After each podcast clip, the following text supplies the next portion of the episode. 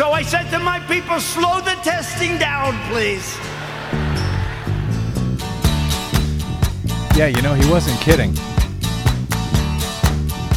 That's kind of like murder. Well, I don't know why I came here tonight. That's why? I got the feeling that something ain't right. No, it ain't. I'm so scared in case I fall off my chair. And I'm wondering how I'll get down the stairs. Clowns to the left of me, jokers to the right. Here I am, stuck in the middle with you. Yep. Yes, I'm stuck in the middle. From Pacifica Radio in Los Angeles, this is the Bradcast, as heard on KPFK 90.7 FM in LA. Also in Red Bluff and Redding, California on KFOI, Round Mountains KKRN, Eureka's KGOE. In Oregon on the Central Coast on KYAQ, Cottage Grove's KSO, and Eugene's KEPW. In Lancaster, Pennsylvania on WLRI, Maui, Hawaii's KAKU. In Columbus, Ohio on WGRN. Up in Palenville, New York on WLPP. Over in Grand Rapids, Michigan on WPRR. In New Orleans on WHIV.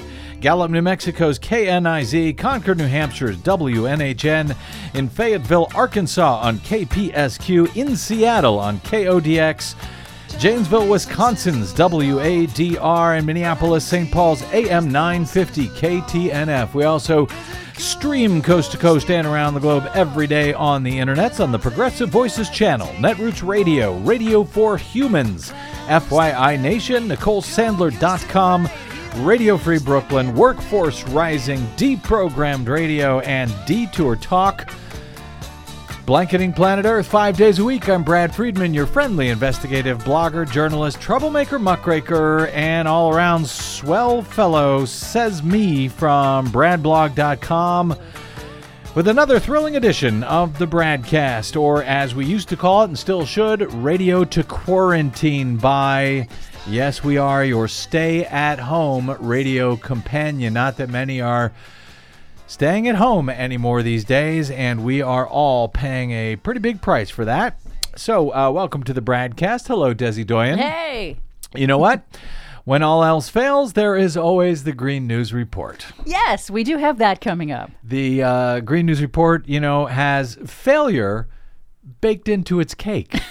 It's, but you know, but for today, for a change, we've actually got some good accountability news, really, from top to bottom in the GNR. Right, so you'll want to stick around for that. It's not great accountability news, but, But- some good accountability news. Yeah, we'll take it. So there's that. Before that, however, we, we seem to have the exact opposite of that. The exact opposite of good news. The exact opposite of accountability news. Across the U.S., 38,115 new infections were reported by state health departments on Wednesday surpassing the previous single day record of 34,203 set on April 25, during what many have deluded themselves, I guess, into believing was the peak of the pandemic in the U.S. Surprise. Texas, Florida, and California led the way. With increased infection uh, reports on Wednesday, with all three states reporting more than 5,000 new cases apiece. Oklahoma. Hi, Tulsa. Did you enjoy Trump's death rally in your city last weekend? Oklahoma reported record highs in new single day coronavirus cases, while uh, hospitalizations hit a new peak in Arizona, where intensive care units have quickly filled up. In Texas, hospitalization rates have doubled over the past week and a half or so. They are facing a very real crisis right now down there in Texas, particularly in Houston. But we will get to the Lone Star State in a bit. Since the start of the pandemic, the U.S. has now recorded more than 2.3 million coronavirus cases and at least 122,000 deaths. 122,000 deaths in about four months. By far the highest number anywhere on the globe. By far. And while many places across the globe are seeing cases plummet in their countries, uh, in many countries in Europe and Asia, where it's in some cases down to darn near zero, the good old US of A is still cranking them out. as our curve now continues to rise all across the country, even as it continues to fall in a few states that were hit earliest and hardest, mostly in the New York metropolitan uh, area where the tri state region of New York, New Jersey, and Connecticut have now issued quarantine requirements for travelers coming from a number of other states around the country that are currently being the hardest hit because it's now, well, thanks to failed federal policy on this from the jump, it is now up to the states to take care of themselves. Good luck, states. Hope you've built border walls. Just, you know, to be safe. Among the states where cases and hospitalizations are growing the fastest uh, are those GOP run states that reopened the earliest, long before health experts said it was safe to do so. But rather than concede that they were wrong to have done so, several of those Republican governors are now just sort of simply trying to hide the truth, hide the facts, hide the data from their own residents about this. So, yeah uh, you know, wherever the Bradcast may reach, whether it's via the internet, whether it's via a terrestrial radio station, uh, you know, we need to report what is going on. Our job is to inform the electorate. And right now, the electorate is not always being well uh, well informed, particularly by media outlets who are relying on some of the official data coming from some of these governments who are lying to their own people in Florida, where case numbers are now spiking and uh, going nowhere but straight up at this point, pretty much since Memorial Day. Remember that woman that we reported on a, uh, a, a month or so ago named Rebecca Jones? Do you recall Oh her? yeah, she was um, the head Dr. of. Jones, yes. She, uh, you remember where she was? No. She was uh, in charge of Florida's COVID 19 tracking Ah, yes. website. It was hailed by health experts at the time and, and other states as one of the best in the nation. Well, you may recall that she was unceremoniously fired right around the time that Florida Governor, Republican Florida Governor Ron DeSantis, was opening businesses back up uh, in his state after she says she had refused an order to alter COVID 19 data on the state's website.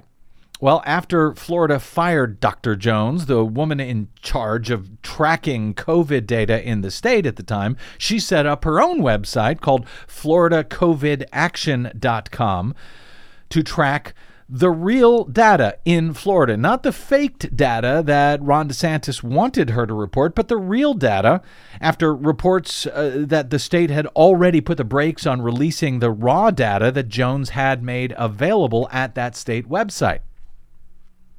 Well, this week she put out some alarming breaking news tweets from her uh, Twitter account, where she now calls herself Rebecca Jones, aka hashtag insubordinate, hashtag scientist. Uh, she put out this breaking news about what she what she sees is now going on in the state of Florida in advance of the July 4th holiday as the state apparently uh, has found someone willing to change the numbers on that state website after Dr. Jones was fired. She tweeted Breaking Florida announced Monday they're not counting the ICU bed availability anymore, a key element in keeping things open so the state can proceed to the next phase by July 4. So they're just not tracking how many uh, beds are available, how many ICU beds are available in the state of Florida. They don't want people to know. The local media has been trying to find out on their own, but the state is no longer tracking that.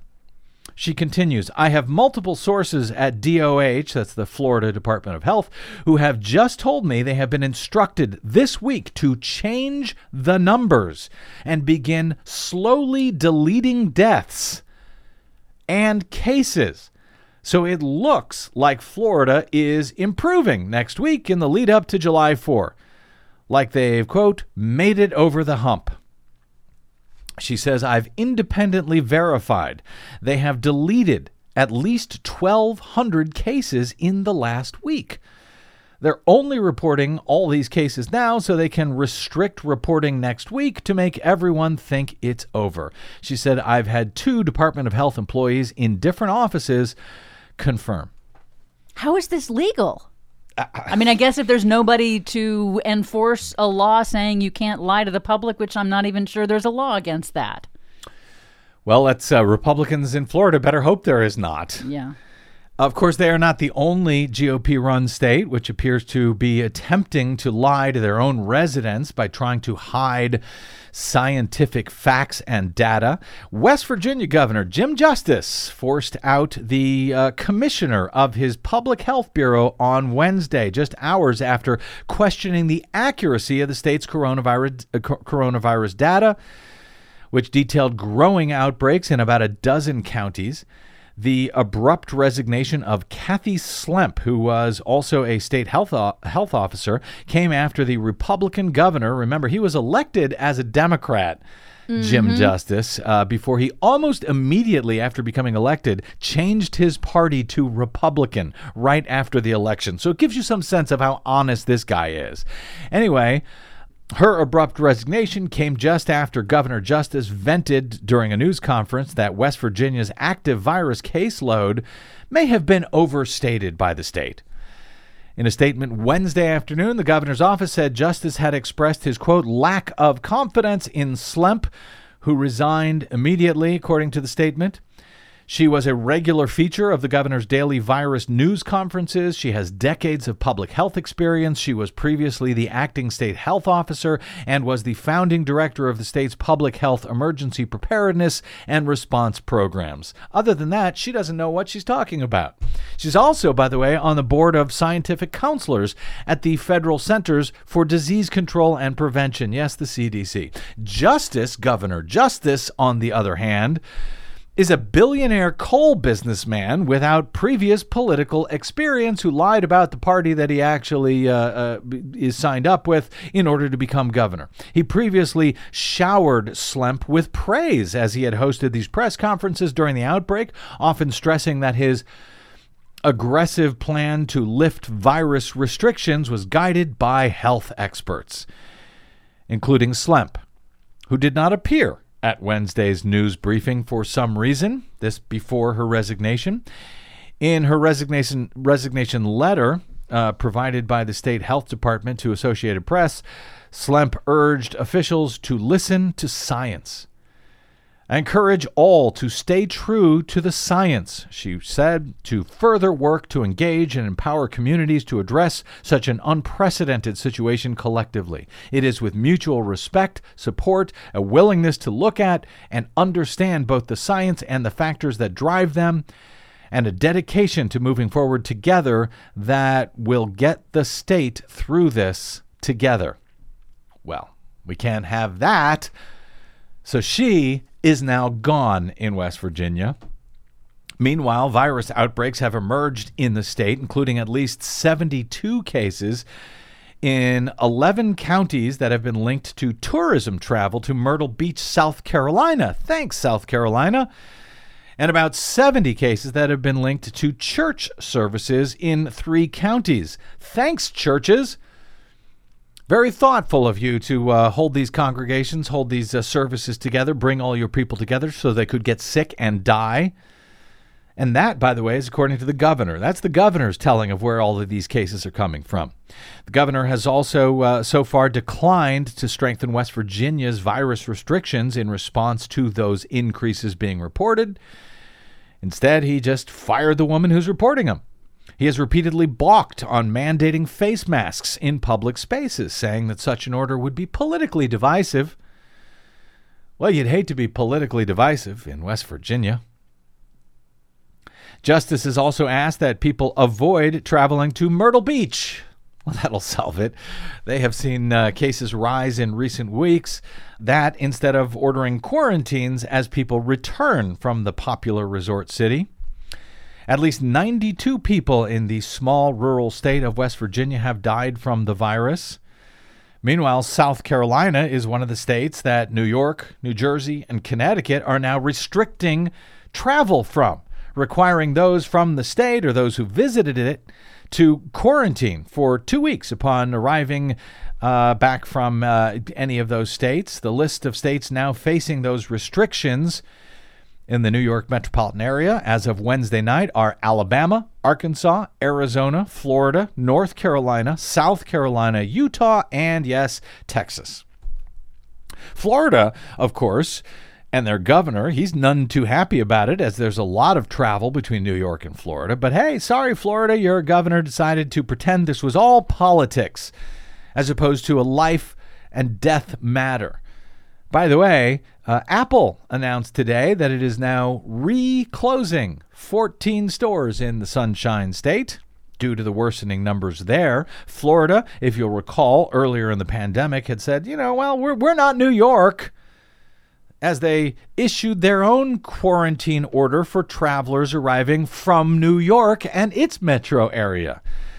Well, those tables have now turned as the New York metropolitan area uh, was able to get its horrific epidemic under control. As of today, it is reporting that uh, New York is reporting that it has fewer than 1,000 hospitalizations for the first time since the pandemic just crushed New York earlier this year.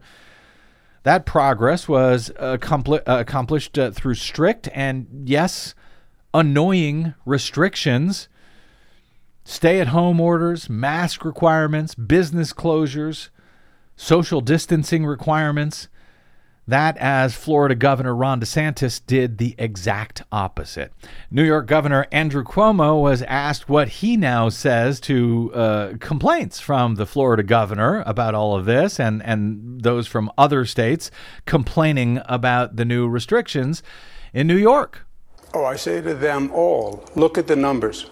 You played politics with this virus and you lost. You told the people of your state and you told the people of this country, White House, uh, don't worry about it. Just open up, go about your business. This is all uh, democratic uh, uh hyperbole. Oh, really? Uh, now you see 27 states with the numbers going up. You see the death projections going up. You see the economy going down. It was never politics, it was always science. Uh, and they were in denial, and denial is not a life strategy. Uh, you see, uh, now they're saying, well, don't worry, it's not really that the virus is going up, just the testing numbers are going up. Forget that. Your hospital beds are filling up. You know what that means when your hospital beds fill up? it means more people are getting sick. Mm-hmm. That's what's happening. Right. It was never politics, it was always science. You can pretend this pandemic away. As, as we have been saying over and over and over for months, that uh, there's a whole bunch of folks who are trying to do exactly that in this country. But you can't politics this pandemic away. Denial is not a, a, a, life strategy, as the governor says. Not that it won't keep them from trying to uh, remain in denial, to pretend this away, to politics it away. Even still, at, at last Saturday's triumphant death rally in Tulsa, Oklahoma, Trump famously told the maskless gathering at the ironically named one third filled BOK Center you know, testing is a double edged sword. Here's the bad part. When you test, when you do testing to that extent, you're going to find more people. You're going to find more cases. So I said to my people, slow the testing down, please. And that's hilarious, isn't it? Yes, you're going to find more cases if you do more testing. But that doesn't mean that the infections aren't there if you don't do the testing. It just means you don't know about them. so, kind of like when if you don't test for pregnancy, then you'll never be pregnant. You're not pregnant. What pregnancy? You know and if you're and if you're really defeating the invisible enemy as you uh, used to pretend mr trump then you, you know you'd also find a higher percentage of negative tests coming back if you do more testing. You'd be able to prove look our numbers are going down. Of all the testing we're now doing and we're doing the best in the world as he likes to pretend we're doing the best the most testing in the world and yet the percentage of tests that are coming back are more and more negative but that's not what's happening. That's the opposite of what's happening. That's that's not what's happening in in much of the country where the rates are going up not just the number of positive tests but the rates and the hospitalizations in fact on Thursday the head of the Centers for Disease Control and Prevention that's the CDC conceded that the number of Americans who have been infected with the novel coronavirus is actually likely 10 times higher Oh my. than the number of cases reported. We've been pointing this out for months now. All of the numbers that you have been hearing have been low ball numbers, have been very conservative numbers. During a call with reporters on Thursday, CDC Director Robert Redfield said, uh, quote, Our best estimate right now is that for every case that's reported, there actually are 10 other infections making the uh, number of infections 10 times higher than what we know them to be right now. Redfield said that the estimate is based on blood samples collected from across the country that look for the presence of antibodies to the virus. For every confirmed case of COVID 19, 10 more people had antibodies, Redfield said. That's Donald Trump's head of the CDC, by the way. Currently, there are 2.3 million COVID 19 cases reported in the United States, so the CDC's new estimate pushes that total up to at least 23 million cases of COVID. But enjoy yourself this July 4. Go out, have fun, get in that pool with all the other kids. Why not?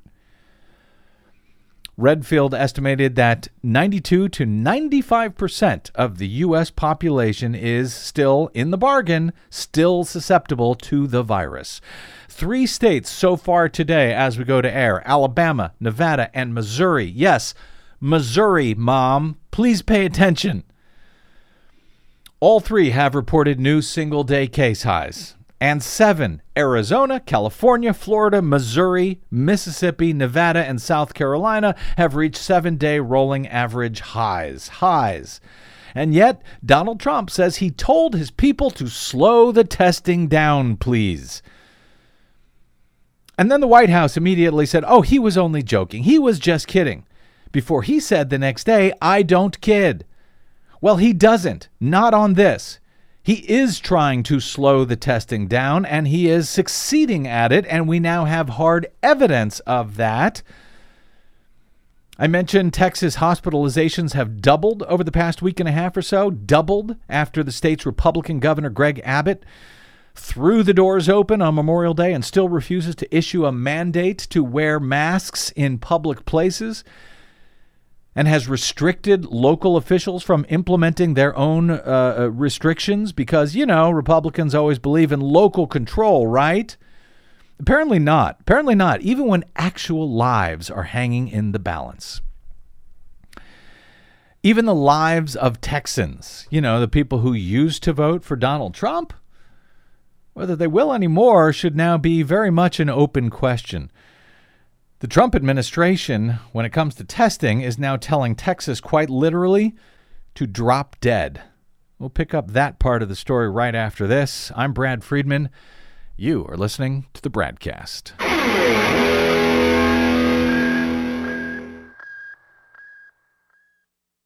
What the public hears on the public airwaves matters. At the Bradcast, we do our best to bring you accurate news and analysis on the issues that actually matter, and we do it all independently without corporate or political influence.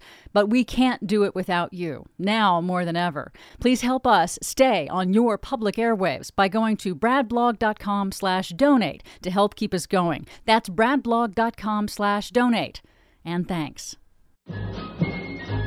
The eyes of Texas are upon you all the live long day. What was the uh, last poll we saw out of the state of Texas? Had Donald Trump up over Joe Biden by one point, Oh, as yeah? I recall. One point, maybe two points. Uh, in a state that went for uh, Donald Trump in a huge way uh, back in 2016. That may not be the case this year. Of course, we'll see how many of them are alive by November to be able to vote, unfortunately. Welcome back to the Bradcast. Brad Friedman from BradBlog.com. Coronavirus cases are now soaring across the country in at least 27 states now. So, a majority of the states Hospitalizations for COVID 19 are now hitting records in a number of those states, including Texas, where the hardest hit area right now is Houston. And yet, just days ago, Donald Trump admitted that he was trying to slow down testing all over the country. You know, testing is a double edged sword. Here's the bad part. When you test, when you do testing to that extent, you're going to find more people. You're going to find more cases. So I said to my people, slow the testing down, please. That's hilarious. Slow the testing down. So we don't know where any of these cases are coming from. The White House, of course, said he was just kidding. It was a joke. He was kidding. Evidence this week, however, including his own admission that he, quote, doesn't kid, suggests otherwise. Now, Houston's Democratic Mayor, Sylvester Turner, said nearly a thousand new cases and seven deaths on Wednesday was indicative of recent trends in the state a thousand new cases in, in Houston, 91% of which reflect tests conducted between June 14 and June 22. So these are new tests, bring and uh, it brings Houston's totals to 16,253 in Houston. According to the Houston Chronicle, hospitalizations have more than doubled in the Houston area since Memorial Day. So, no, it's not just more testing, it's more hospitalizations. People don't go to the hospital just because they got a positive test. They go to the hospital because they can't breathe and they fear they may die from coronavirus. And those numbers have doubled in Texas and specifically in Houston since Memorial Day. Texas has averaged more than 3,000 new cases per day just over the past week. That is nearly double the number from one week earlier. Now, they didn't double their numbers of tests in that week. Houston is facing 650 new cases per day on average. 650 new cases per day, according to the mayor uh, though they had almost a thousand cases on Wednesday. He warned it's past time for people to take the situation very seriously. The numbers are moving in the wrong direction, he said. Turner said he was optimistic that Houston could right the ship if people remain vigilant about wearing masks and social distancing, saying, I don't care if you get mad at me.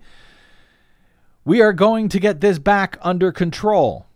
Well, contrast that with the governor of West Virginia, who said he wouldn't put a, a masking requirement out there because it's just too politically divisive. So, you know what? You might die. On the other hand, uh, the mayor of Houston is not allowed, thanks to the governor of Texas, not allowed to implement a masking mandate, a requirement. The mayor's announcement comes as the number of patients hospitalized with COVID 19 has resulted in the Texas Medical Center reporting that 97% of its ICU beds are now occupied. Actually, that was yesterday afternoon, so who knows how many are occupied now especially if another thousand people uh, came in with uh, hospitalization requirements. You know, a thousand new cases every day. Mayor Turner said people wanted to open up toward the end of April and May, and we did. Now, he says, people are resocializing. And this is the death and the mayhem cost that they are now paying for that resocializing. It's so bad that in Texas, even the Trump loving governor is finally beginning, at least, to see the writing on the. On the, on the rodeo arena wall or wherever it is. Des, you're from Texas. Where do they write stuff? it's just walls. Okay. Texas Governor Greg Abbott announced on Thursday that the state will pause further reopening phases in light of COVID 19 cases and hospitalizations that are surging. Businesses, however, that have reopened under the previous phases, they can continue to remain open. So, you know, he's not seen all of that writing yet, I guess. We are focused on strategies that slow the spread of the virus while also allowing Texans to continue earning a paycheck to support their families, Abbott said in a statement. Well, they will need that paycheck to help pay for the funerals, after all. And the health care, because, you know, if you get hospitalized for it and you don't die, you got a couple hundred thousand dollars to pay for. Especially in Texas. He said the last thing we want to do as a state is go backwards and close down businesses. Too late. This temporary pause, he said, will help our state corral the spread until we can safely enter the next phase of our opening uh, of opening our state for business. He said, I ask all Texans, he asks all Texans. He does not mandate, because that, you know, wouldn't be freedom after all. He asks all Texans to do their part to slow the spread of COVID 19 by wearing a mask, washing their hands regularly, and socially distancing from others. So, do you think they will? He's asking nicely. Des, you're from Texas. Do you think they will now that the governor has asked them nicely? Absolutely not. Earlier Thursday, Abbott suspended elective surgeries. Uh, quote, that are not immediately medically necessary to correct a serious medical co- condition or to preserve the life of a patient. Uh, that at hospitals in Bexar, Dallas, Harris, and Travis counties, the four biggest counties essentially Houston, Dallas, uh, San Antonio, and uh, uh, uh, Austin, in an effort to ensure hospital bed capacity. Since, you know, in Houston, they're 97% full in their ICU beds. He says there is a massive outbreak of COVID 19 across the state of Texas. Well, nice of him to acknowledge that. That was in an interview with KFDA TV in Amarillo on Wednesday. So kudos to Governor Abbott for at least admitting that much. So even in Texas, even as the case numbers climb, reports. Uh, circulated that the federal government is poised to stop providing federal aid to testing sites in some hard hit states, including Texas. Yes, Donald Trump has, in fact, told his people to slow the testing down, please. It was not a joke. He wasn't kidding. The Trump administration is ending funding and support for local COVID 19 testing sites around the country this month as cases and hospitalizations are skyrocketing, the federal government will stop providing money and support for 13 sites across five different states, which were originally set up in the first months of the pandemic to speed up testing at the local level. That, according to TPM's Josh Kovensky this week, uh, who is reporting on some of this exclusively and has been doing a hell of a job following up uh, on uh, the, these uh, places where the federal government, yes, is shutting down testing. Yes, slow down the testing, please. Texas, he writes, will be particularly hard hit by the decision. The federal government gives much needed testing kits and laboratory access to seven testing sites around the state of Texas. But in the state, which is seeing new peaks in cases, people still face long lines for testing that continues to fail to meet overwhelming demand. And so, of course, shut it down.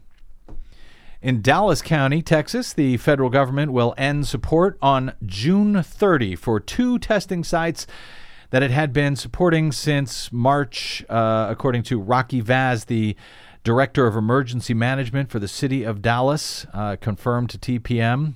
Uh, that's uh, March, I'm sorry, June 30. So you got about another week and a half there, uh, Dallas. Good luck to you getting those tests. Despite those long lines, it's got to go away. It's got to stop. You're getting too sick from all these tests, apparently. Uh, he said cases are continuing to rise in Dallas County, and we want to continue with the testing. The city of Dallas asked the federal government for an extension beyond June 30, but they were refused, according to Vaz. They told us very clearly they are not going to extend it, they are ending it. As the pandemic began to batter the U.S. in March, the Department of Health and Human Services, HHS, and the Federal Emergency Management Agency, FEMA, began to deploy community based testing sites around the country. The sites provided testing kits and uh, contract with laboratories and a call center to notify patients of their results. The federal government covers the costs of those contracts and helps to provide staff. The Trump administration previously attempted to end support for these testing sites running under the same program back in early April, according to Kovensky. So he was already trying to slow the testing down, please, back in April when this thing was just barely getting started in this country.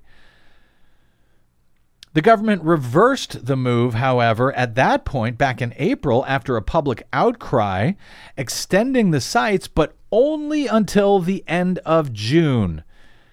And that extension is now coming to an end. Out of a starting number of 41 sites around the country, just 13 now remain in operation across five different states. In addition to Texas, uh, there, there, there are seven uh, testing sites. Illinois and New Jersey each have two. Colorado and Pennsylvania have just one, at least for the moment, at least for a few more days. A FEMA spokesperson uh, directed TPM to a press release that the agency had issued about, quote, transitioning the testing site from federal to state control.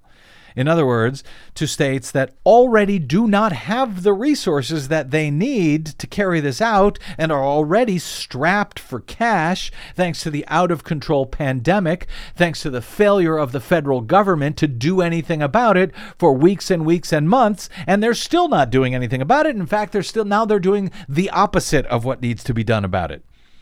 Kovensky has followed up on this uh, important beat. Today, he reports on closures planned for Pennsylvania. He says there is, quote, no option for more support for COVID 19 testing after June 30, according to federal government officials uh, who spoke to local officials in one Pennsylvania county, the one Pennsylvania county where there is federal government supported testing. Nope, no option to continue. No op- option to go beyond June 30. Montgomery County, Pennsylvania has received federal support for their testing site since March allowing the Philadelphia suburb, you think there's a few people there? Allowing the Philadelphia suburb to provide access to tests for up to 250 people a day.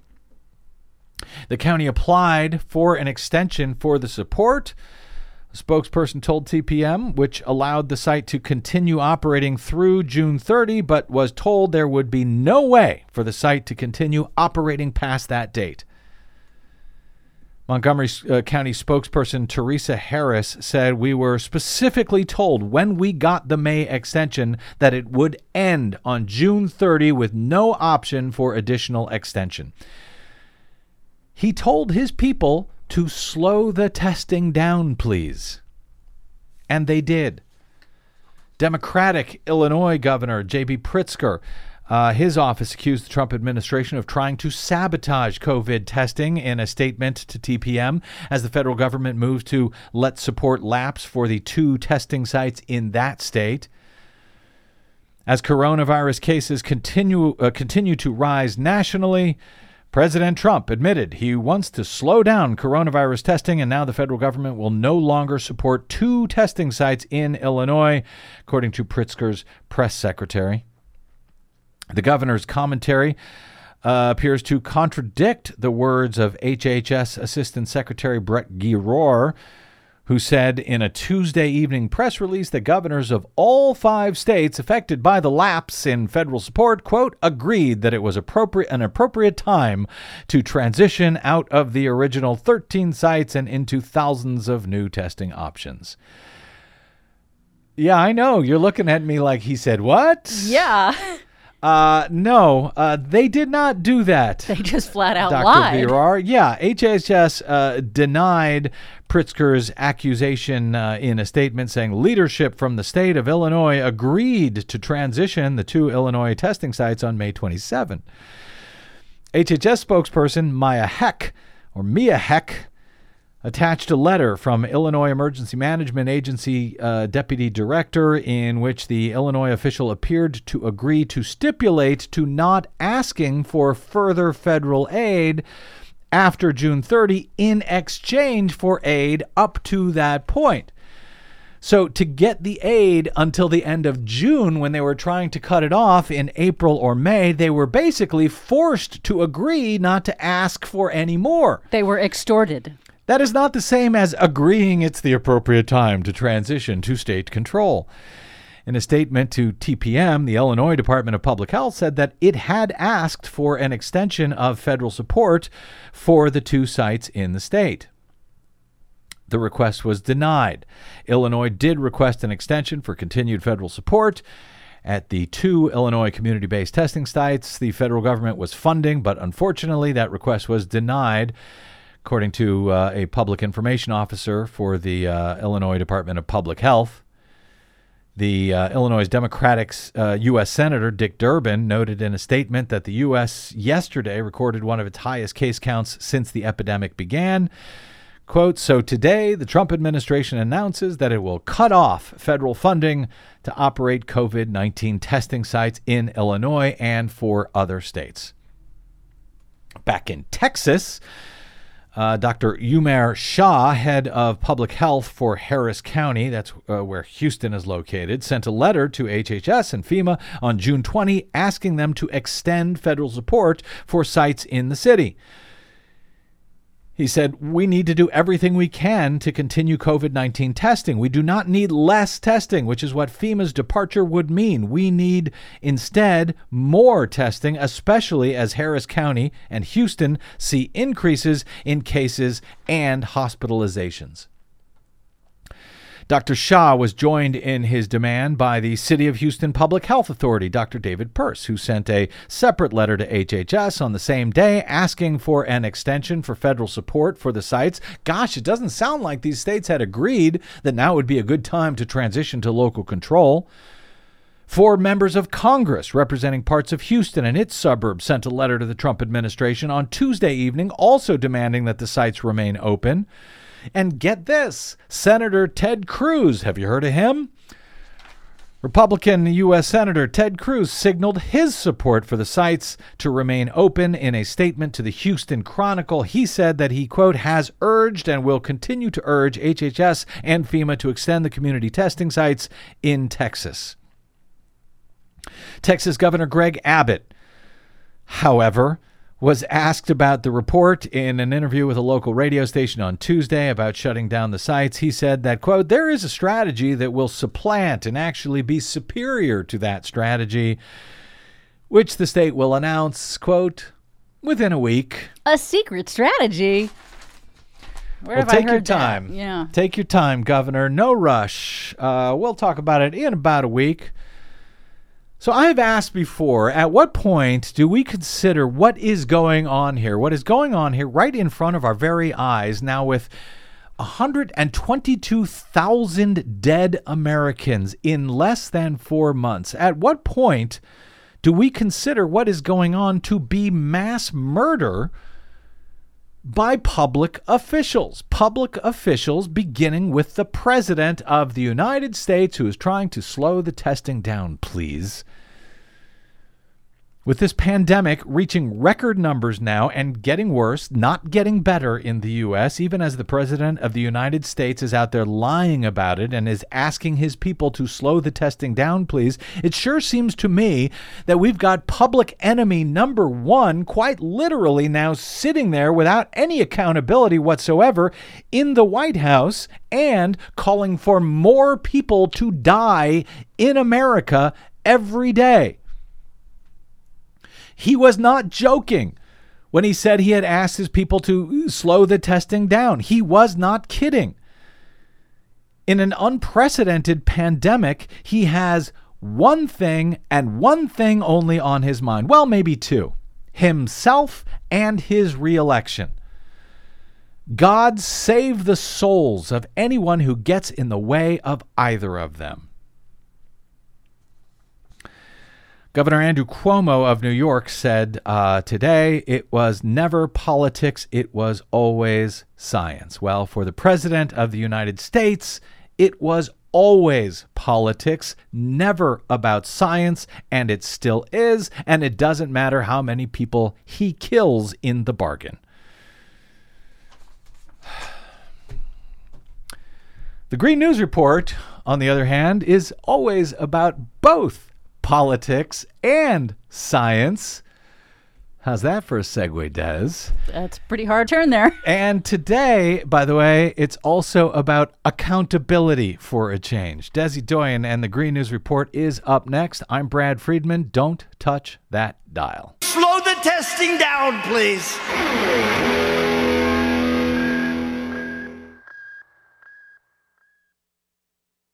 Hey, this is Brad. Do you enjoy your non corporatized, commercial free broadcast? Yeah, me too. But we need your help to stay that way. Please consider supporting the investigative blogging, broadcasting, and muckraking that we do here on the Bradcast and the Green News Report and bradblog.com with a donation. It's easy. Stop by bradblog.com slash donate and drop a few dollars in the tip jar. You can make a one time contribution or an automatic monthly donation of any amount you like. It's easy. It'll take you about 60 seconds and you'll help me and Desi stay on the air to continue our troublemaking and muckraking without the corporate influence of anyone. Got it? Thanks. Stop by bradblog.com slash donate to help us out today.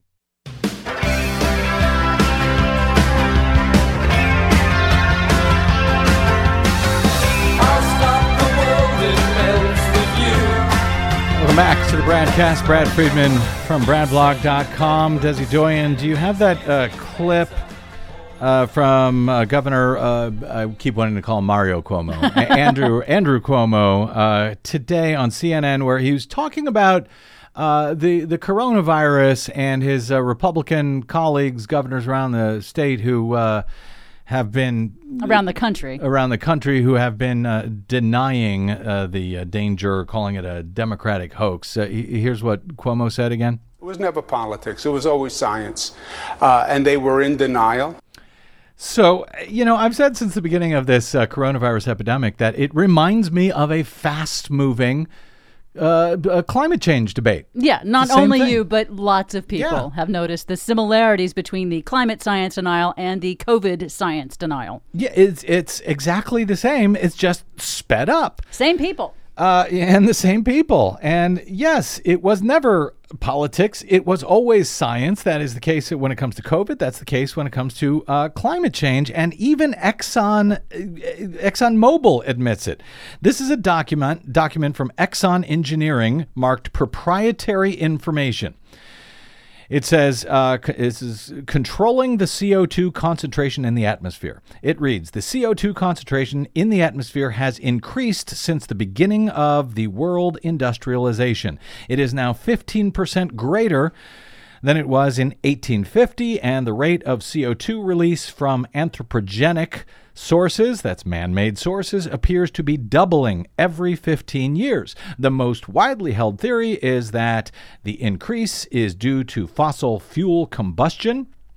Increasing CO2 concentration will cause a warming of the Earth's surface. The present trend of fossil fuel consumption will cause dramatic environmental effects before the year 2050. That is from Exxon. Uh, an, an admission from Exxon marked proprietary information, while Exxon has been spending millions of dollars to fund the climate denial movement around the country for years. And here they admit it. They knew it all along. That document. Uh, where they talk about basically, Desi, all of the things you've been yelling and screaming about for the past, what, 10 or 11 years uh, on the Green News Report. Uh, that document is dated October 16, 1979. Yep. I mean, that could have been, uh, you know, text, a script straight from the Green News Report.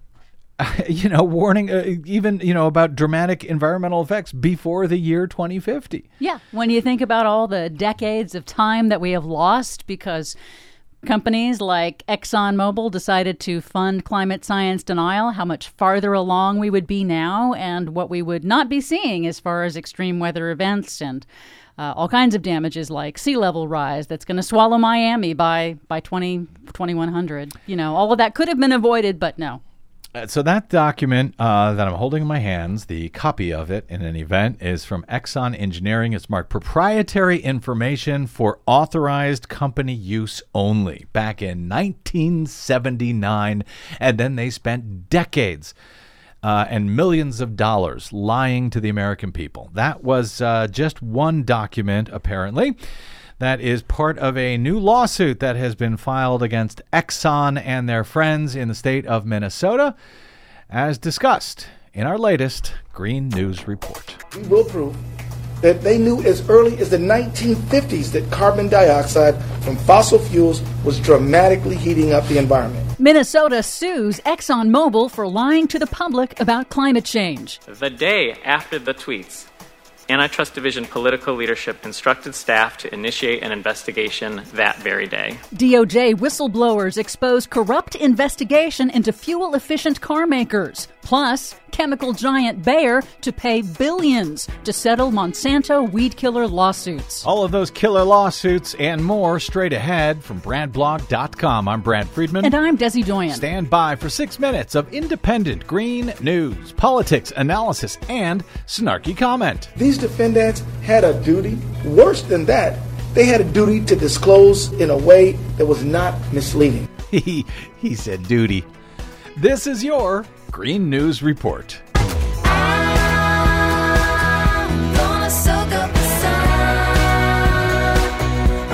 Okay, Desi Doyen. So, some big accountability news for a change this week in the Green News Report. Yes, very remarkable. First up, chemical giant Bayer agreed in district court to pay up to $11 billion to settle more than 100,000 legal claims that its weed killer Roundup causes cancer. Bayer admitted no wrongdoing and maintains that the toxic herbicide is safe, but the World Health Organization labeled it a probable human carcinogen five years ago. No wrongdoing, but they agreed to pay how much? $11 billion. Hmm, okay, just because they're nice. Roundup is manufactured by Monsanto, now a Bayer subsidiary. Bayer also agreed to pay up to $400 million to settle cases from farmers alleging that its weed killer dicamba drifted onto their crops and killed them.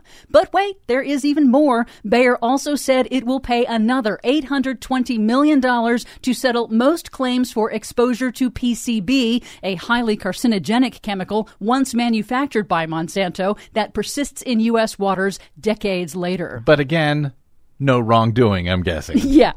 In other news, two Department of Justice whistleblowers testified to the House Judiciary Committee on Wednesday about unprecedented levels of political interference and corruption by U.S. Attorney General Bill Barr. Now, remember how last year four automakers entered into a voluntary agreement with California to abide by its more stringent tailpipe emissions rules? I do. DOJ employee John Elias testified that his unit was then ordered to launch an antitrust probe of those automakers despite no evidence. After news reports indicating that the president was enraged by the arrangement and wanted to retaliate, President Trump criticized the deal on Twitter.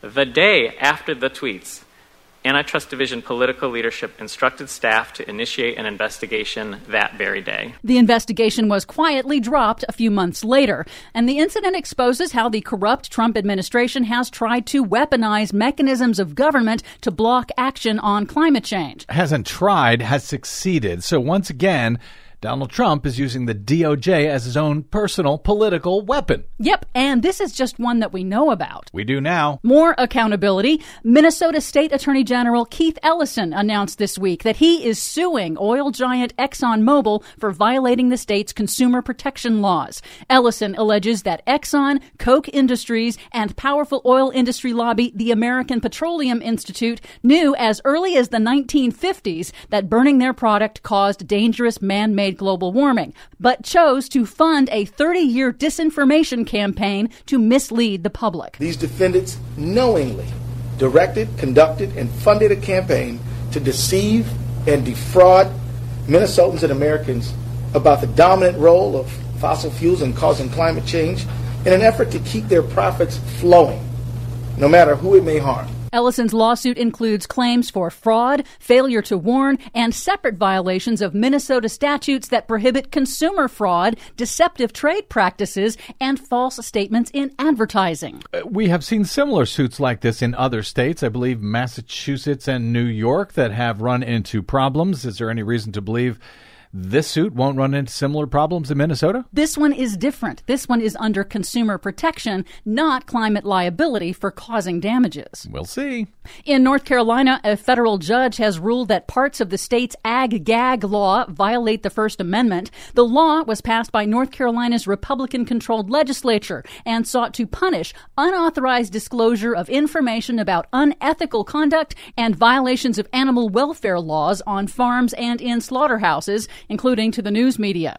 And finally, a federal appeals court has ordered the cancellation of a long disputed oil and gas lease on land in the Badger 2 Medicine area in Montana. The land is considered sacred to Native American tribes in the U.S. and Canada. The ruling ends a 40 year long fight by oil company Solenex to drill in the Blackfeet tribe's sacred lands. You're right. Some good accountability news for a change in the Green News Report. Yep. Are you okay? For much more on all of those stories and the ones we couldn't get to today, please check out our website at greennews.bradblog.com. Find, follow, and share us planet-wide on the Facebooks and the Twitters at Green News Report. I'm Brad Friedman. And I'm Desi Doyen. And this has been your Green News Report.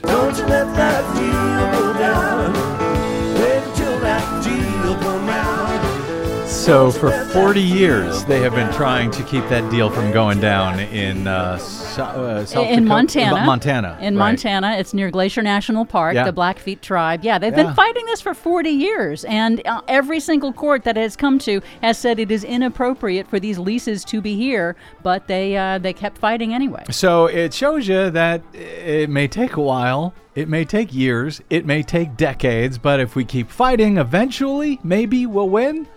Yeah. At least, uh, at least they did. There's one victory there, and like I said, some uh, accountability in today's uh, GNR for a change. It's uh, that's crazy. And uh, since we laid that down earlier today, uh, uh, more accountability. A similar lawsuit to the one filed in Minnesota against Exxon and Koch and the American Petroleum Institute has been filed elsewhere. Yes, the District of Columbia. You know, turns out District of Columbia is not a state, as you know, but they do have their own attorney general. Oh, they let them they have one of those? Yeah. How'd that happen? Yep, and District of Columbia's attorney general sued four oil majors today Mm-hmm. for misleading consumers on climate change, also using the consumer protection violation statutes of this of the district. Can't say state, Mm-hmm. Right. but the district in order to uh, to get some uh, some accountability for deceptive practices and false advertising. Well, we will see how these go. Uh, as I said, a couple of suits have already failed in trying to hold the oil companies accountable Right. in cases where they were suing them for. what they call a nuisance lawsuit Right. that you have caused a nuisance to say our city here on the coast because of rising sea Mm-hmm. levels and damage to infrastructure that would be a nuisance lawsuit different type of law different uh, different approach to it so the consumer protection who knows that might actually work We will find out. It may take 40 years, and Lord only knows how hot it will be by then, but uh, the fight continues. Uh, thank you very much, Desi Doyen. Thanks Yep. to all of you for spending a portion of your day or night with us. If you missed any portion of today's program, you can download it anytime for free, along with every other broadcast we have ever done at bradblog.com. And hey, have some extra money sitting around you don't know what to do with? Well, you can stop by bradblog.com slash donate and leave it right there. That will help Desi and I stay on your public airwaves if necessary for another 40 years to try that's what to it takes man to try to fight the good fight. Uh, uh, and we are 100% listener supported. So thanks to those of you who do support our efforts. It is greatly appreciated. We wouldn't be here without you. Uh, you can drop me email. I am Bradcast at bradblog.com. And on the Facebooks and the Twitters, I am simply the Brad Blog. That is it. Until we meet again, I'm Brad Friedman. Good luck, world. Don't you let that deal go down. No, no.